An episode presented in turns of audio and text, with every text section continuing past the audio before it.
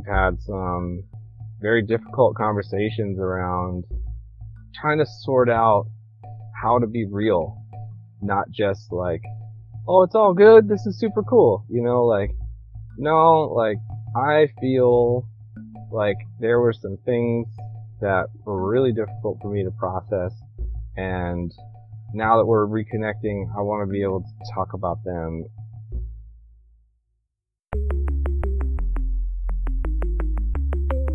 Who am I? Who am I? Who am I? Who am I? Who am I? Who am I? Who am I? This is Who Am I, Really? A podcast about adoptees that have located and connected with their biological family members. I'm Damon Davis, and on today's show is Isaac, who called me from Hawaii. In Isaac's story, you'll hear about him as a boy who was loved but struggled to connect with his adoptive parents in certain ways.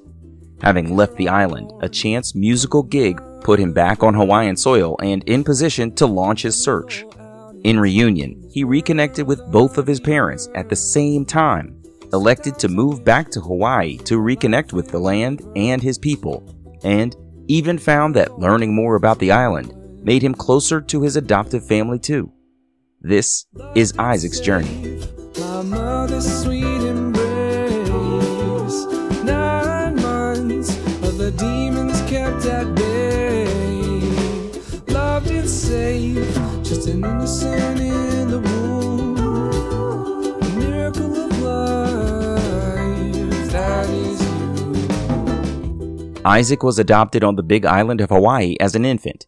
He said he was lucky to be adopted into a family who was from Hawaii, even though they're actually culturally different. Isaac's adoptive mother is Japanese, his adoptive father is half Filipino, half German, and Isaac is Filipino Hawaiian, but they all come from Hawaii. He said that blend of family members means he resembles his adoptive family. I sort of knew for a long time. I remember I was just sitting in the kitchen. I was really young, maybe even like early, ele- like elementary school or maybe early middle school and just talking with my dad. And I was like, Hey dad, am I adopted? And he's like, yeah. And I was like, okay, cool. I just like wanted to make sure. Thanks. Glad we're clear. Yeah, I, I got it. you know, it was that I don't think it ever really felt like a big thing until there started to be different things that would come up for me later on. Like, you know, like around middle school and high school, I started having a lot more trouble at school and acting out in different ways. And, uh, yeah. And I think that's when I started to feel like there was some sort of like something was kind of missing. Interesting. You know, like yeah. there's some part of myself was being unanswered or unfulfilled and my parents were really struggling to connect with me and we were having really difficult communication problems. But that, again, that was kind of like later, you know, like I said, like my young, my younger life is just as far as how it felt as an adoptee, it felt really normal and not really like anything that was all that special or different. Isaac's family lived on Oahu near Honolulu until he was six. Then the family moved to Washington State in 1993.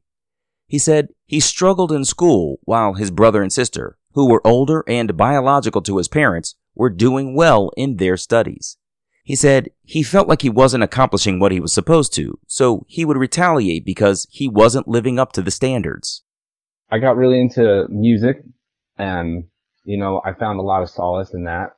I would have, you know, friends to go play music with and a lot of groups and bands and orchestras that I would go and play in. So that kind of kept me from going too far off the rails. You know what I mean? Like I didn't get super lost, but I definitely ended up in some groups of friends that I kind of just like didn't really know why I was, you know, like drinking when I was really young, you know, started smoking weed when I was like really young and just sort of self-destructive in a lot of ways. Mhm. But yeah, I mean, I think that's kind of how it manifested. And it's strange. I was talking with, uh, someone who worked on my reunification process and she was like, kind of looking at all those behaviors and how I was describing them. And she's like, you know, that could be like potentially very linked to this whole like adoption process, which I had, I'm still kind of learning more about and like the residual effects of that sort of biological separation and those kinds of things, you know?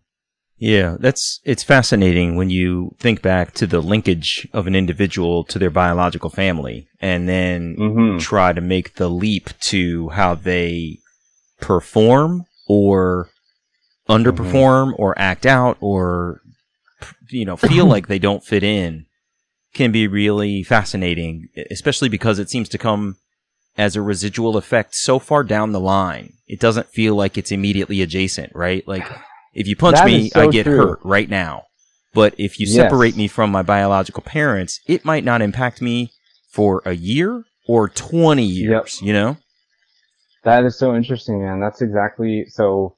I, you know, I'm skipping ahead like a little bit, but the reunification process has has made me look at my past in such a different way.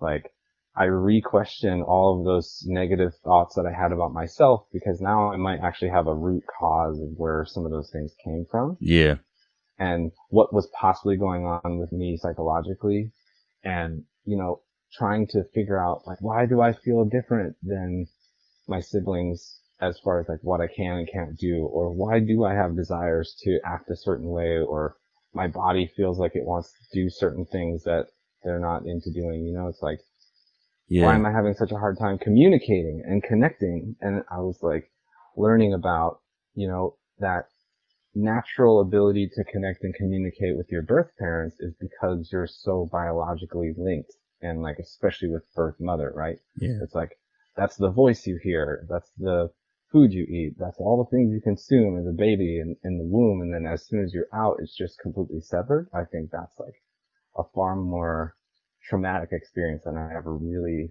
have thought about yeah for both people, yeah you know, for both parties.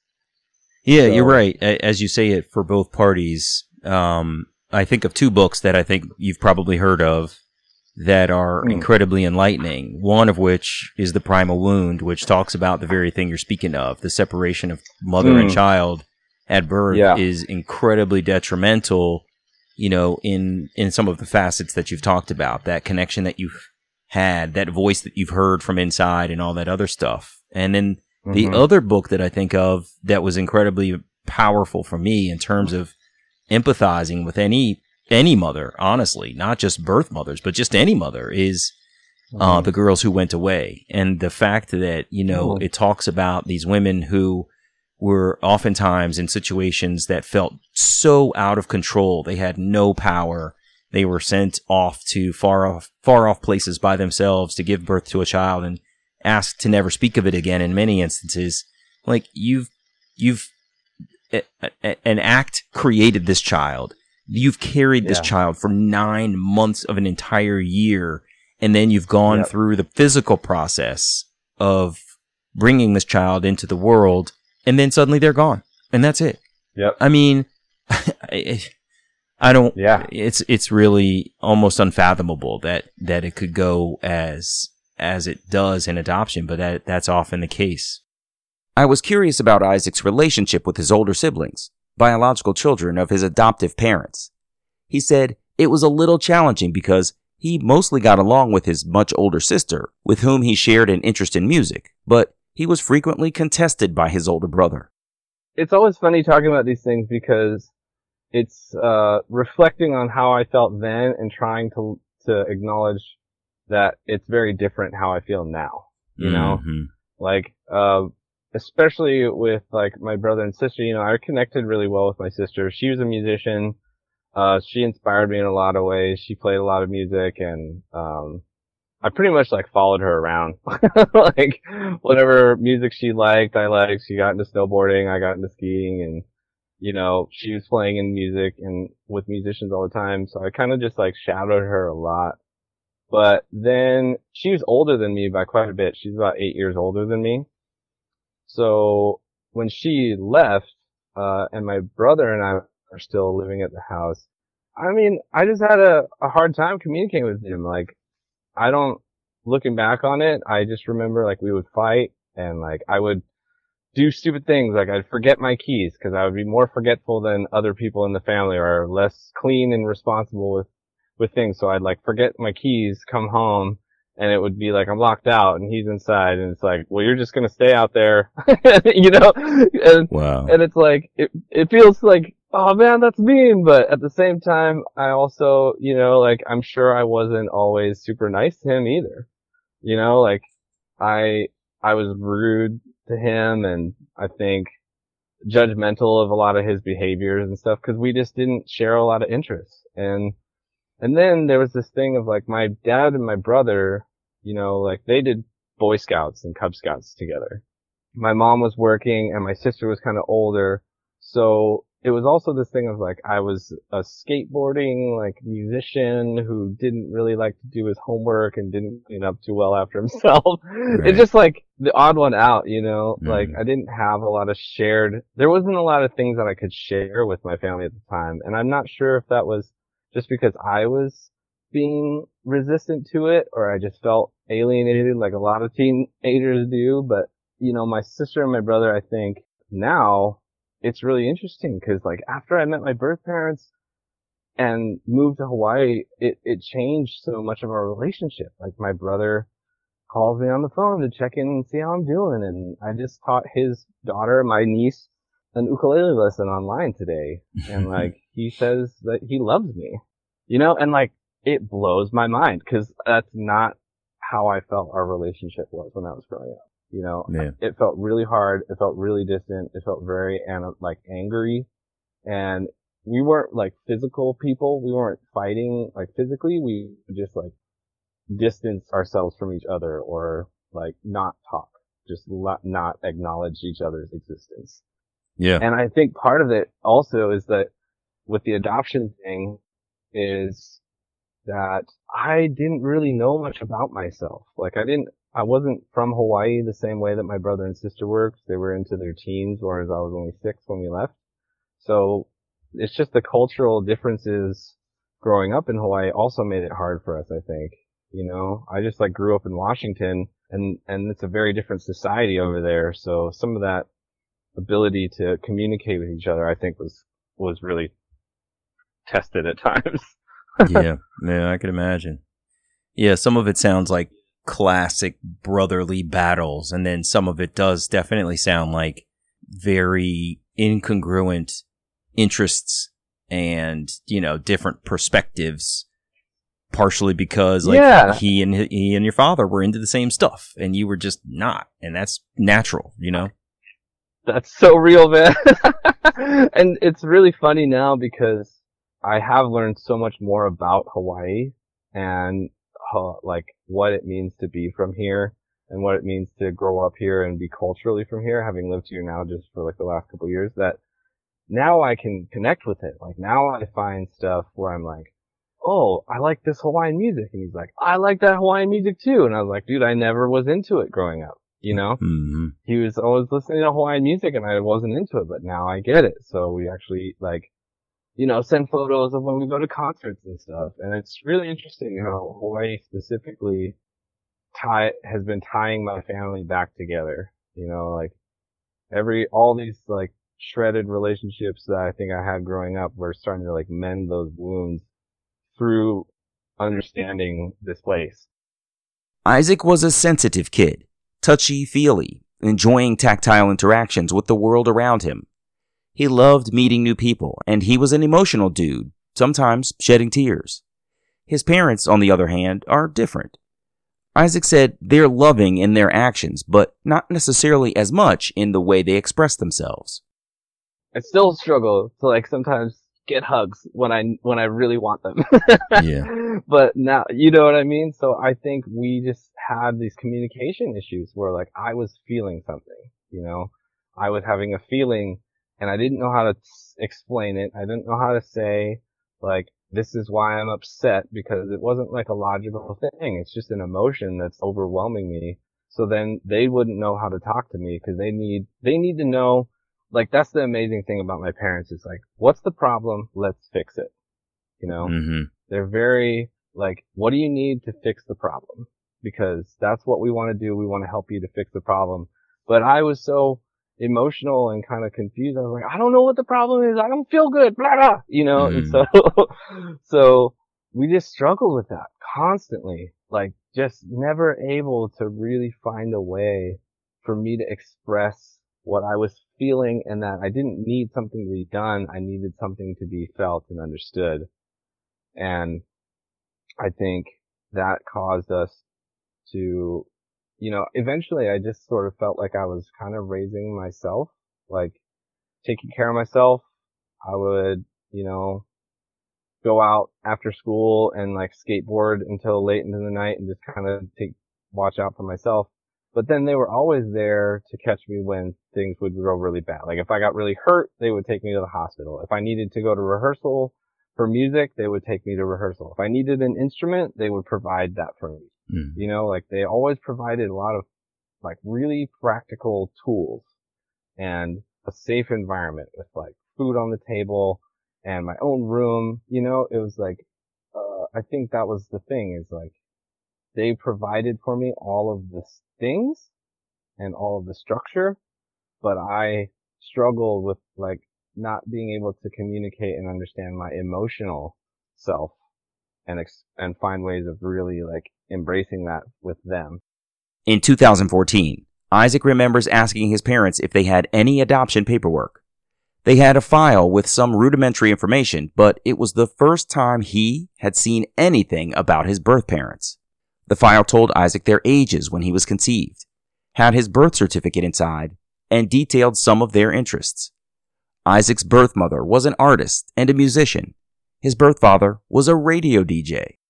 and it just blew my mind like how much I reacted to it. You know, it like I didn't expect that I was going to actually like react to it in the way that I did, but it's just like I all of a sudden all these emotions and like these feelings and these overwhelming thoughts about like, oh my gosh, she was only 22 when she had me and and this was a thing and they're, you know, he's Hawaiian and and Caucasian and she's Filipino and like all these, all, you know, every little bit of information speaks like so much volumes that I wasn't expecting. Like just those little tidbits, like really, really ignited a lot of questions. So Mhm. then, uh, in 2015, I was playing full time as a, a bass player up in Seattle and I got into a band and they just so happened to be from Maui and I was like, oh, that's cool. You know, I didn't think too much about it. And then they're like, hey, we're going to be playing, uh, a New Year's gig on Maui. Do you want to come and play? And I was like, sure. So we, I went over. It was, I'd maybe only been back to Hawaii a handful of times. Um, but this time I took that folder of paperwork with me While Isaac was on Maui, he looked up adoption agencies in the area. His search brought back the organization Hawaii International Child. Isaac gave them a call where he learned one of their services is adoption reunifications. They asked him to take pictures of the paperwork he was carrying and send it over. Just weeks after being in Maui for the New Year's Eve gig, Isaac received an important phone call. I was about to go on stage at a gig and I get this call from Christine Altwies, who's the, the head over there. And she's like, Hey, so we found your dad Wow. and do you want to talk to him on the phone? And I was like, like right now?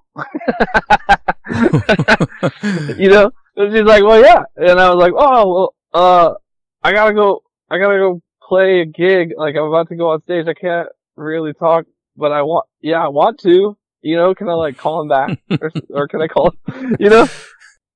So we set up a time to talk on the phone and that was awesome.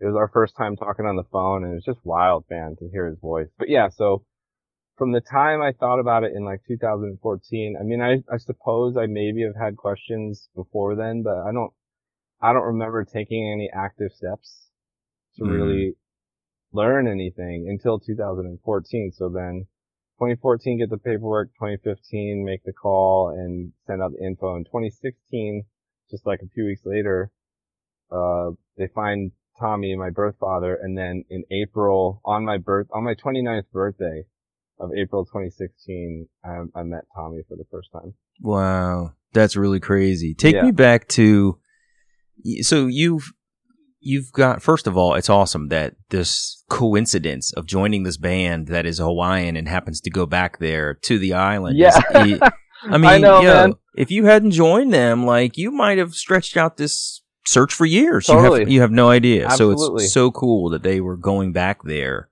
Um, but Yep. you know, tell me a little bit about one.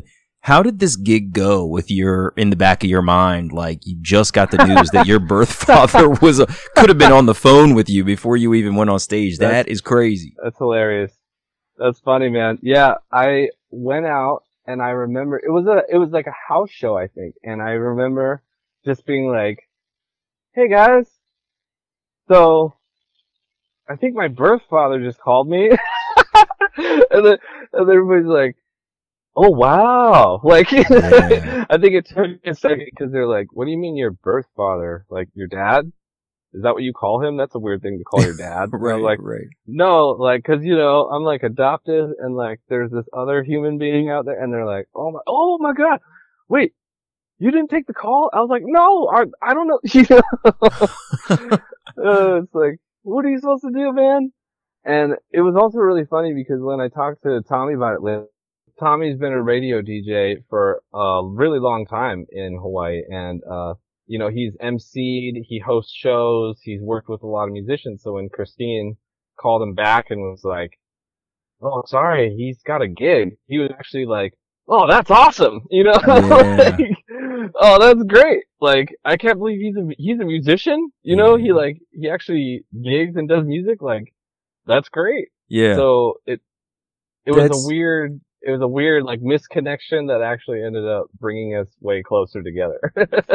That's really awesome. I can imagine how he must have geeked out on that. I'm just imagining the the parallels. Like if your Right. dad, your birth father's like this awesome mechanic, and you call right before the Indy 500, and you know, like I can't take the call. The race right? is No, starting. I'm you know about I mean? to go hit the road, man. yeah. That's really amazing. That's super cool. In between the gig and the eventual phone call where Isaac and Tommy finally spoke for the first time, Isaac can't remember how he felt. Things happened so fast there was no time to think. What was probably a week between the gig and the first call felt like a day. When that first call happened, Isaac was with Christine of Hawaii International Child. She actually taped our first phone call. Oh wow, wow. Yeah. So I have a recording of it. You know what I mean? And it's like, we filmed the first time that I ever met my birth father. We filmed the first time I meet my birth mom. Like we just, I, I'm really grateful because it was happening so fast that I think I have to go back and like listen to those things or remind myself, like this actually happened, you know? Mm-hmm. Wow. Yeah, that's crazy. What an Yeah. awesome thing to have a recording of that first conversation. That's just wow. That's that's a rarity. Yeah. A lot of people record the first meeting, but the first conversation isn't something that people typically have the technology or forethought to do. So Yeah. that's super cool. Wow, amazing. It is, man. And I, I think about it all the time because, yeah, like, if I wanted to, you know, like, like try and remind myself, like, how, what it was really like, I don't have to think. I can just go grab the thing. And like, I listened to it, you know, I've only maybe listened to it once or twice since then, but just knowing it's there and I'm sure there'll come another time where it'll be like, I'll, maybe I'll put some music to it or something. yeah, yeah, that would be cool. That'd be real cool. Yeah. So, what do you remember about that first conversation with him? How did it go? I think the thing that was really fascinating was that it was really casual. Like, it was like as if we'd talked before, you know, Yeah. and some, some small talk. There was like some things about just like, oh, so how was your gig? Like, oh, it was good. Mhm. Uh, yeah. What about, what about you? He's like, oh, I got, you know, I'm hosting a MC thing. I was like, oh, cool. Wow. you know, I think something that came up for us was trying to figure out how to talk about some of the more emotional and difficult things because Mhm. at the time I just was so excited, you know?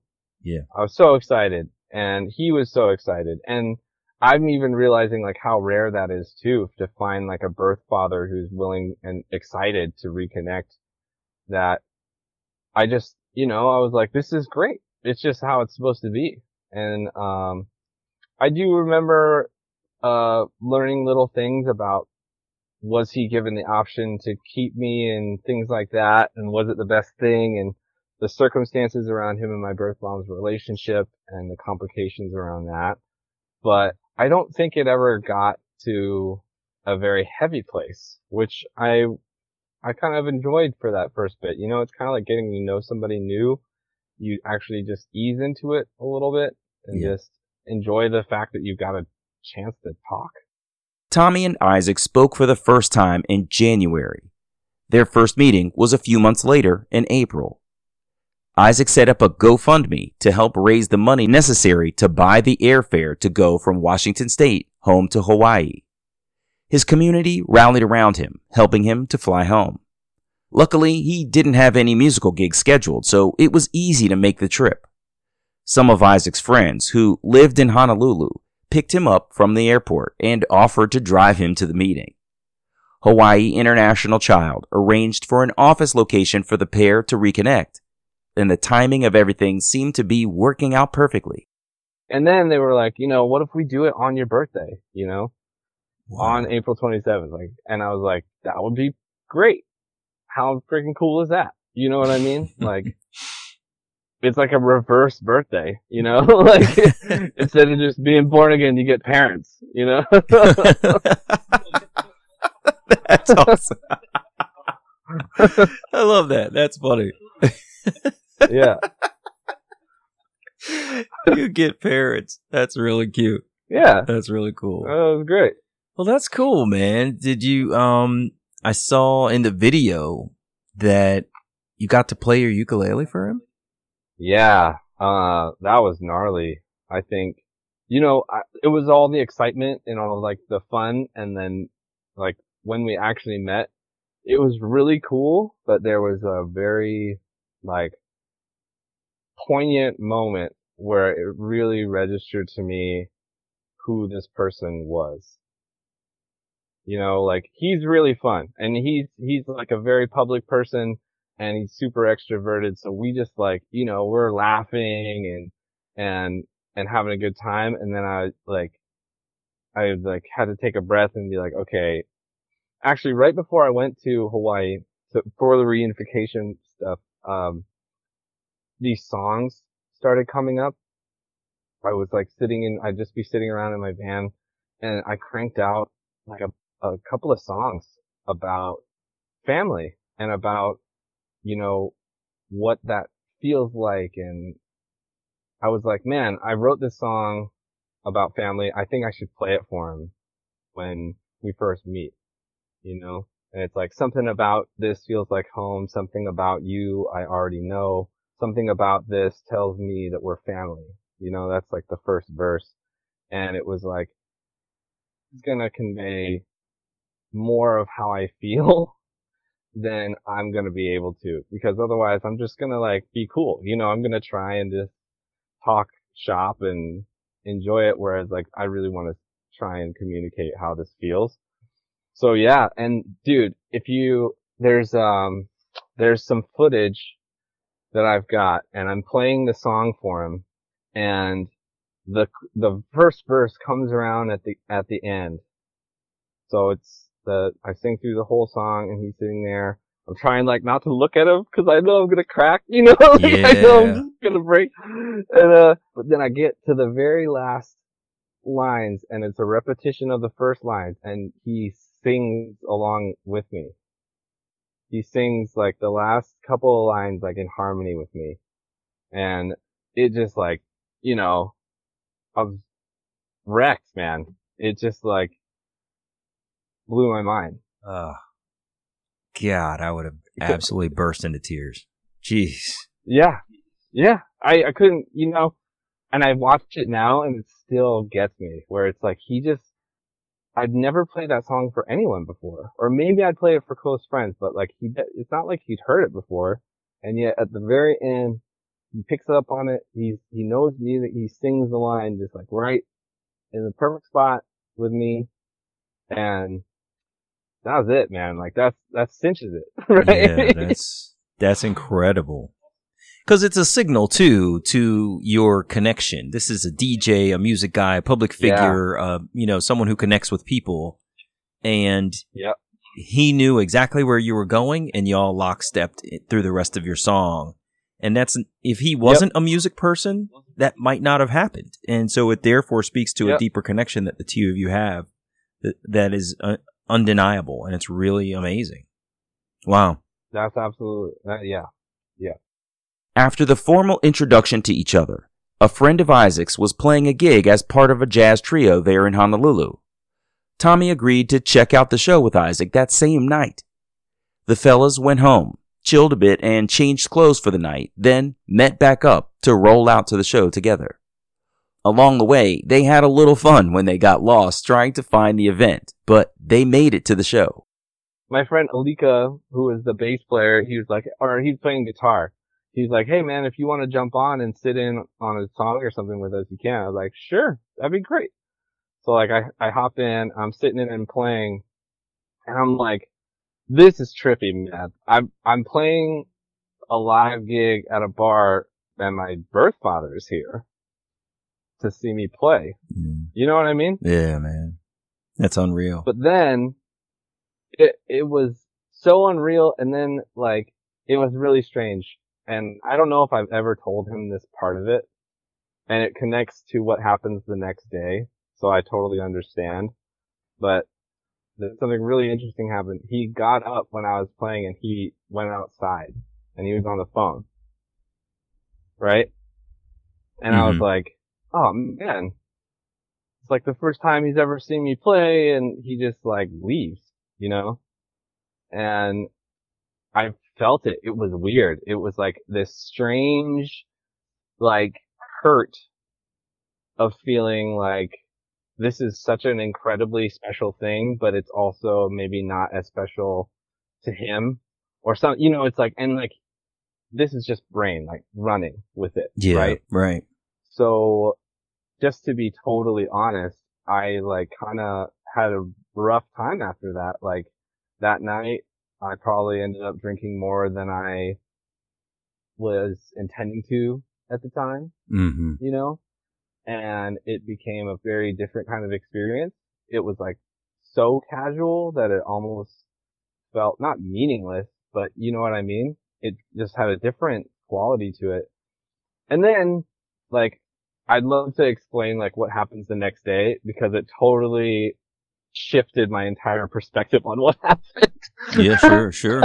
It was basically Christine calls me the next morning and I'm just like not feeling super great. Uh, it- and she's like, Hey, can you come back to the office? We want to shoot a video of you playing that song and recording that song. It's like, yeah, sure, I can do that, you know? So I come back to the office and they have this camera set up and I'm like, all right, cool. So singing, playing the song, you know, it was great. And I was like, thanks. She's like, well, you should sit down because we have something that we need to talk to you about. And I was like, okay. So she's like, well, what, what would, what would you, it's something like, what would you like me to say?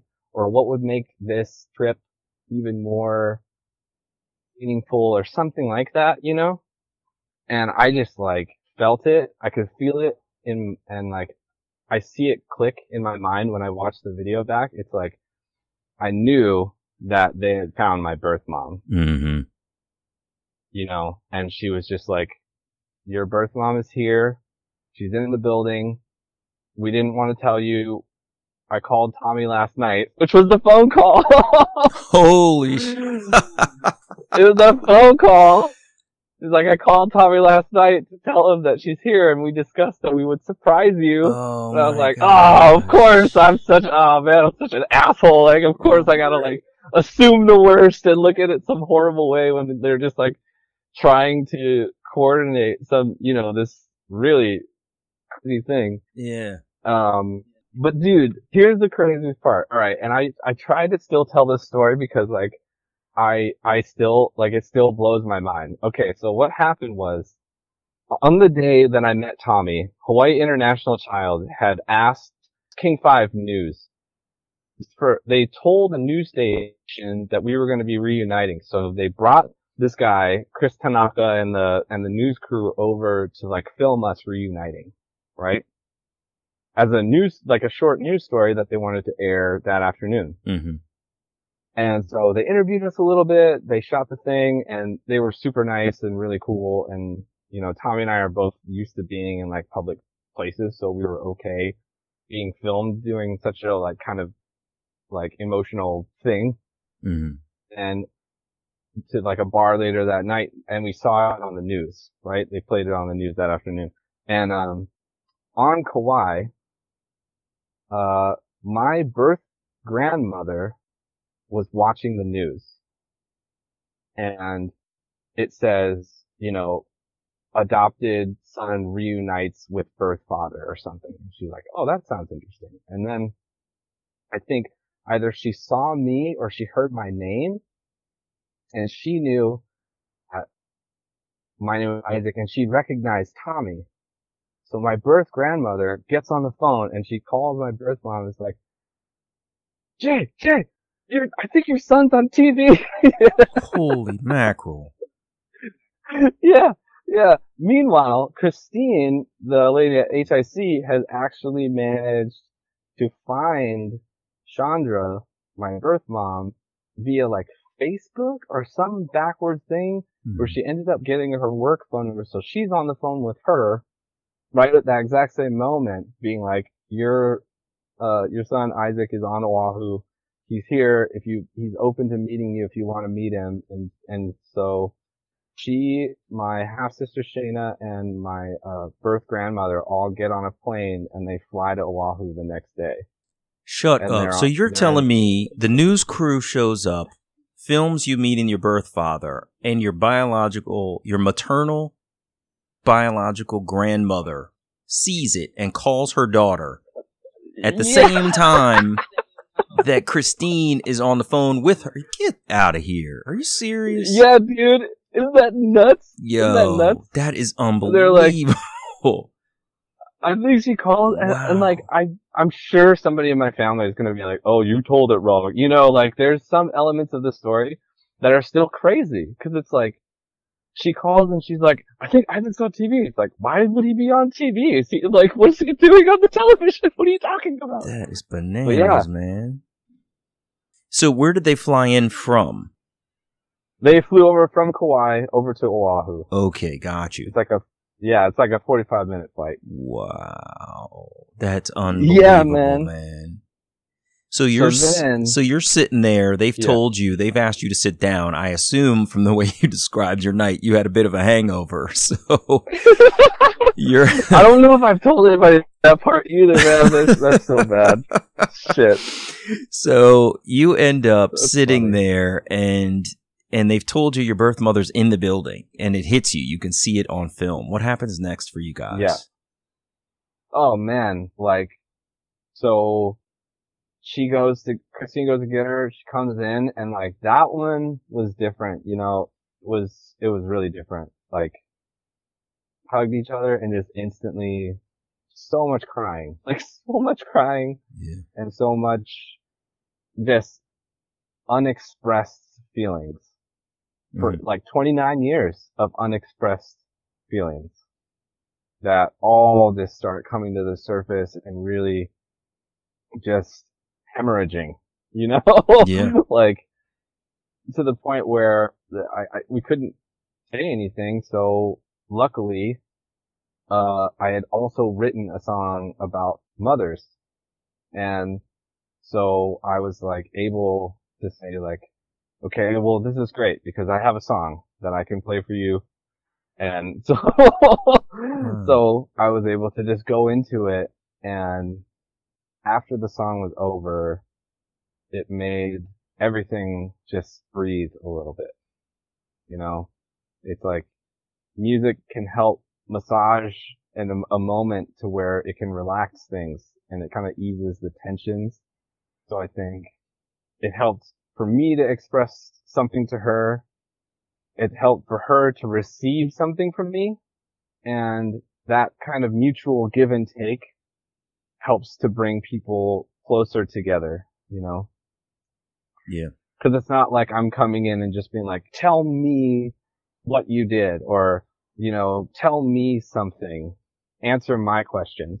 In some cases, like what I've heard, you know, a lot of people feel like, and I, I understand it's like, it's your right to feel that way if that's how you're feeling. But I think I needed to do something where I wanted her to know that I wasn't resentful.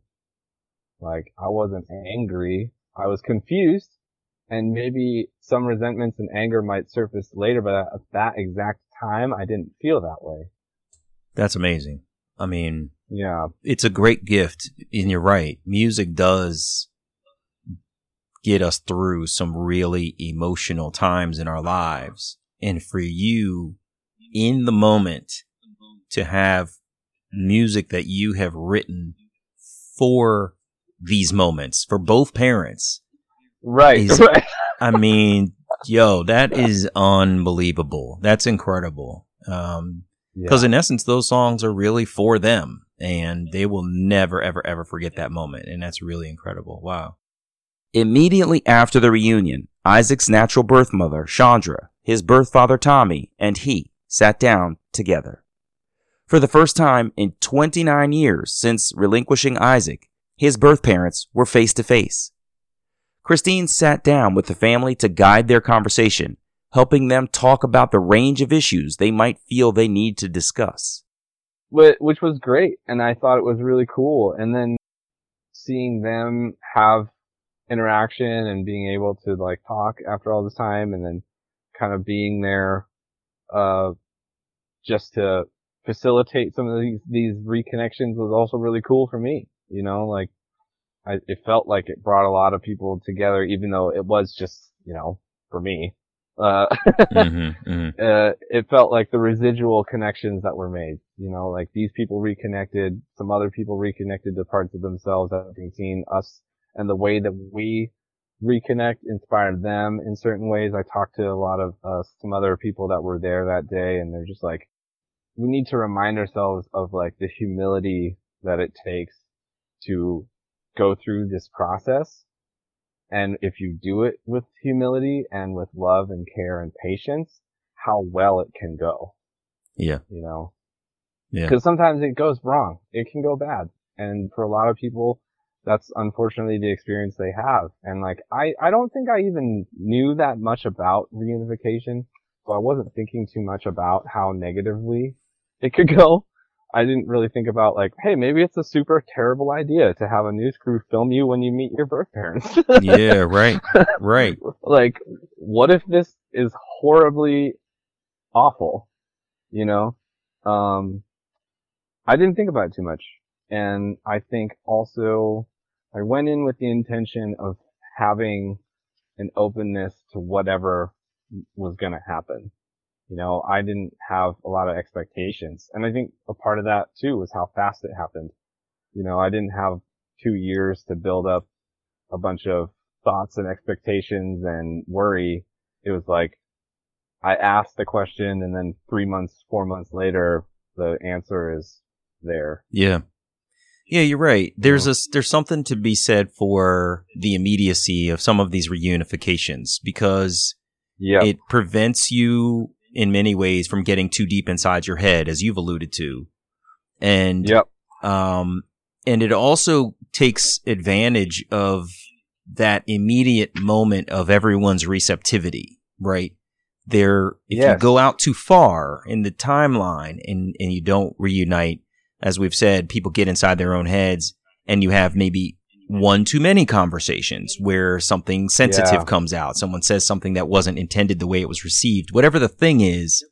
And Yep. it in some way can tarnish what was potentially beautiful at the outset. It may be that that was going to come out anyway, but Mhm. if it comes out before that initial, uh, that initial sort of, I, the only thing I can think of is like you, the bow being pulled off of the gift, right? If Yeah, you know yeah, that it's like something that ugly is inside, yeah.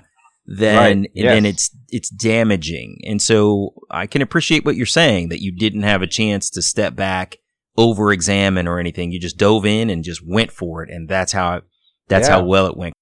Chandra was 22 when she and Tommy conceived Isaac. They weren't in a stable relationship at the time. They both had some things they were dealing with in their respective families, so at the time, adoption just seems like the best choice for Isaac given their circumstances. It was also really interesting because she was given some options of families to choose. And, and considering the family that she did end up choosing and that my adopted family wanted to, um, wanted to adopt a boy or a child from Hawaii, like they wanted to adopt a local baby. Mhm. Um, I think it just cemented some of the decision.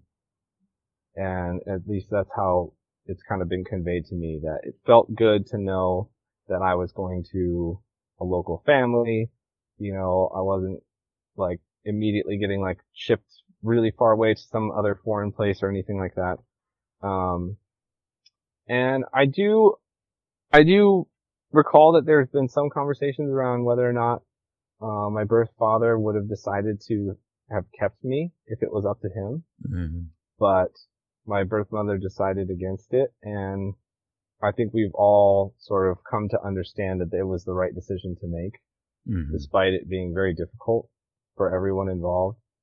And that was, that's a big part of what ended up happening, you know, after that initial meeting, kind of like what you were saying about, you know, it can be really damaging, like when the truth starts to come out, uh, or when all those painful feelings and those resentments and the issues in their own relationships start coming out, it can be really hurtful, but luckily we had that initial sort of joyous occasion of getting together and really seeing the good side of everything so that when we had to face some of those more complicated issues, we knew that we were coming from a loving place and trying to do it honestly. It Mhm. wasn't about hurting anyone's feelings. It's not about being mean. It's about getting to the root of what was really going on.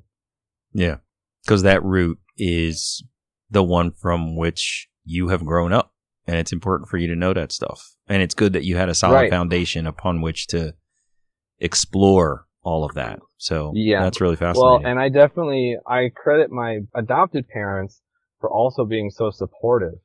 Mhm. you know, they were so supportive of this entire process that I never felt like, okay, now that I've like unlocked this door with my birth family, I've turned my back on my adopted family and, and now I have to make a choice. You know, it Mhm. wasn't like that. I think I wanted, it felt like, okay, we're all in this together, you know, and my adopted parents were, were really present. So when I was having difficulties or not feeling, um, safe, they reminded me like, well, you know, we're here.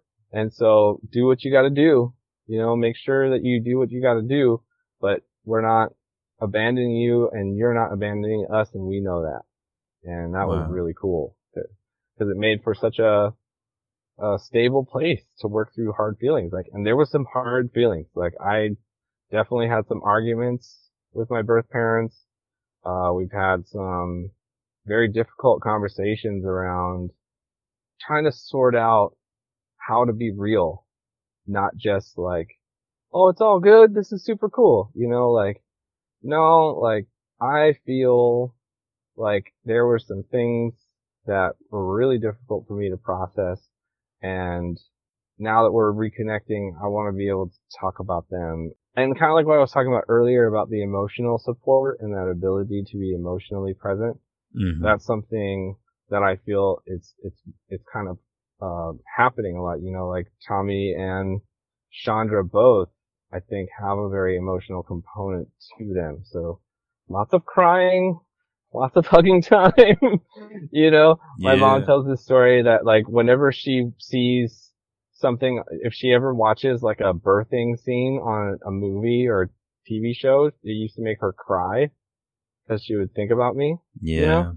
hmm And it was like, oh, that's, that's hard, man. I know. Can you imagine You how know? many movies have that joyous occasion as it's Yeah, portrayed in the movies? I mean, she would be bawling all the time.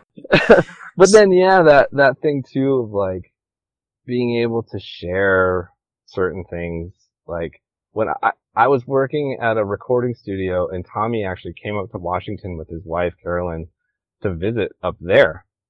And he came to the recording studio and he was like looking at the soundboard and like checking out the gear. I was like, this is trippy, man. Yeah. like no one from my family has ever come to like the recording studio with me. I don't, I mean, I probably should think about whether or not I ever actually invited them, but I think, you know what I mean? Right, like, this right. could be my fault.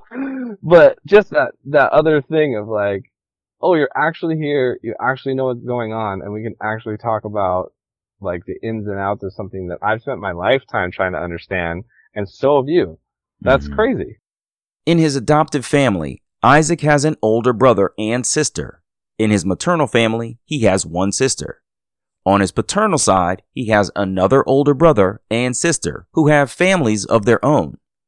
Isaac tells the story of his relationship with his siblings and a mind blowing connection between his families.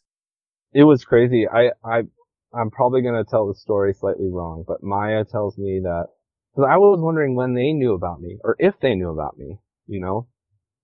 She tells me that they knew about me because there was some adoption paperwork that ended up, I think in one of Tommy's Bibles or something. And Wow. they took it to church and the paperwork fell out. And she was like, what's this? it's Yeah. like, oh, that's, that's your brother. Wow. yeah. And I, I mean, I hope Maya, if you ever hear this, I'm so sorry if I'm telling that story slightly wrong because I think you only told it to me one time around the time when we first met, but I just remember it being one of those things where they've known about me for a very long time. They've always known about me and I didn't know any, I had no idea, you know? Yeah. And I'm, I'm so glad to know them now. And then, um, Shayna on my birth mom side, it's really crazy because we live together. So like that's the other thing. I live on Kauai now and I live with my birth mom and my sister Shayna. Oh, wow. Really? Yeah. How did Yeah. that come about? what the? Yeah, yeah, yeah. so, so, um, I went back to Washington and I was kind of going about my business, but I just felt drawn, you know, um, something that came up was that Tommy is native Hawaiian mixed with some other things, but he's about 60%. And so that means I'm native Hawaiian and I didn't, I think I might have sort of knew that, but I didn't know what it really meant. And then coming to Hawaii and realizing that there's like an indigenous culture of people here that actually belong to this land and I'm a part of that lineage is something that just kind of I've only been really understand or trying to understand in the last couple of years. I think it's was a dri a big driving force for me to decide that I wanted to move to Hawaii, but it's, you know, it's Hawaii. I've, if Yeah. you've ever been here, you know, it's, it's expensive Right. and I wasn't really sure how I was going to do it. So then when an opportunity opened up, my birth mom said that there was a room for me if I wanted it and Tommy's been open to having me come stay. And I had a ton of family from my adopted family side on Oahu and, uh, Kauai as well. So I was like, you know what? I'll just do it. Just move and get to know my birth mom, get to know my siblings, get to know my birth father, get to know, and you know, that's the thing. I sorry, I, I didn't mention about my relationship with my brother and my sister on my adopted family, Aaron and Leanne, and like strengthen my relationships with my adopted family. Like by getting to know Hawaii and getting to know what it was like for all of them to live here and grow up here, I've, it's like strengthened my relationship with them so much. Hmm. You know, now I like when they used to talk about going to Waimea Canyon or going out to Kapa'a and like, I didn't know what they were talking about, and now I actually do. So Oh, it's just that's really. I kind of bring it all back to, you know, the land and a place like Hawaii and how it really because it's an island, you know, it's like community is everything. Dude, can I, I gotta tell you this one crazy story. Sure, go ahead. So my, my birth parents and my adopted parents all came together to meet. We all got together to meet on Oahu. I think it was 2018. And so all four of them are there. They come in and just start talking and sharing stories, you know, about living on Oahu and who knows who. And then I don't even know how it comes up, but Tommy starts talking about his biological family because he was also what we call Hanai. He was adopted, but by a family that was connected to his biological family. So he was Hanai into this other family, but his biological family lived on Oahu in a place called Red Hill. Mm. And he's talking about his siblings and he says, uh, oh, the, the Colburns. It's the last name. And then my adopted dad, Philip, he goes, oh, like Marcus? You know? Shut And then he's like, yeah? He's like, no way, Marcus Colburn. That's your, that's your family. And he's like, yeah. Like, on Red Hill, my dad, my adopted dad, Phil, his family, they live next door to Tommy's biological family. Oh my They grew up- god. Are you serious? They grew up together. My aunts, my dad's sisters, they hung out with Tommy's biological brother and sisters. Like there's a photo of them all playing on a little handcart that my dad built. Shut up. That is Yeah, dude. That- crazy. It's like you grew up next door to the grandfather of the son that you're gonna adopt. Oh my gosh. That is unreal. Yeah. yeah. Nuts, right? Yo, that is So- really trippy. Wow. Yeah. So that kind of stuff, man, it happens in Hawaii. Like there's connections. Everybody's connected. So it, it's been really fascinating and like crazy too. Yeah. You know, like, like, okay. Wow. there's a photo. There's an actual photo of that because otherwise I would have a hard time believing it's real. You yeah. know? Yeah, yeah, yeah. God, that's unbelievable. Yeah. Jeez, dude, that's unreal. Wow. Damn, Isaac, this is incredible. I'm, I love, you know, I hear the joy in your voice as you describe your story, and it sounds so happy and wonderful. I think it would be a mistake not to acknowledge some of the challenging times. You've Mm. had some hard conversations. You've had some with your Yeah. adopted parents as well as your biological parents. But I mean, it For sounds sure. like, as you've said, you've done it all with, you know, humility, compassion. You sound like a sensitive dude who approached this as fast as it was coming at you, um, you know, with some measure of sort of taking it all into your heart as it came and not trying to judge it too much ahead of time. So I think that's really Mhm. fantastic. And I think you're super lucky for how this unfolded. And what amazing coincidences. That's so cool. Wow. Yeah. Dang. Yeah. wow. And now you live with your biological mother and you get to experience that wonderful island. That's just amazing. Damn. Yeah. Congrats, man. Thanks, man. All right, dude. Thanks so much for the call, man. I appreciate it. It was really good talking to you, Isaac. Yeah, man. I really appreciate what you're doing, man. I I just I've been looking for more resources that help adopted people, and I really um really appreciate the work that you're doing. Yeah, thanks so much. And please feel free to share it with Christine and everybody at uh, Hawaii International Child and anybody else Yep, out there. I'm on it, man. Yeah, if you're you know involved with an adoption agency of some kind and someone who is in support of you know adoption reunions, definitely share the show. Take care, Isaac. All the best, buddy. All right, aloha. Later. Hey, it's me. The island of Hawaii is such a central part of Isaac's life and his adoption and reunion journey. He's the product of Hawaiian natives and was born there, was adopted there by Hawaiian people, and made his way back for his reunion and now lives there. I like what he said about the connection to Hawaii, healing old wounds, and of course, it's just incredible to hear that he's moved back and is living with his birth mother and sister. I heard notes of nature versus nurture in Isaac's story when he spoke of his love for music, so of course, I'm going to leave you with a few of Isaac's own musical notes from the song he played for Tommy.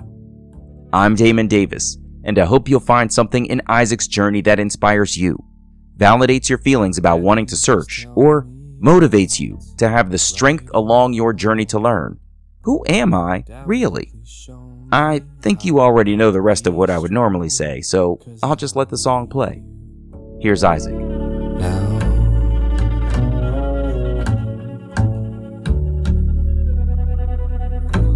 Dad, will you please tell me how to be a better man?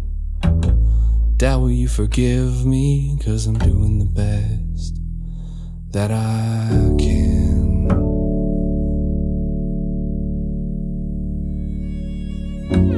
I know you want me to figure it out on my own. But when you hold me close, I don't feel alone. I know you've made mistakes and caused pain you can't forget.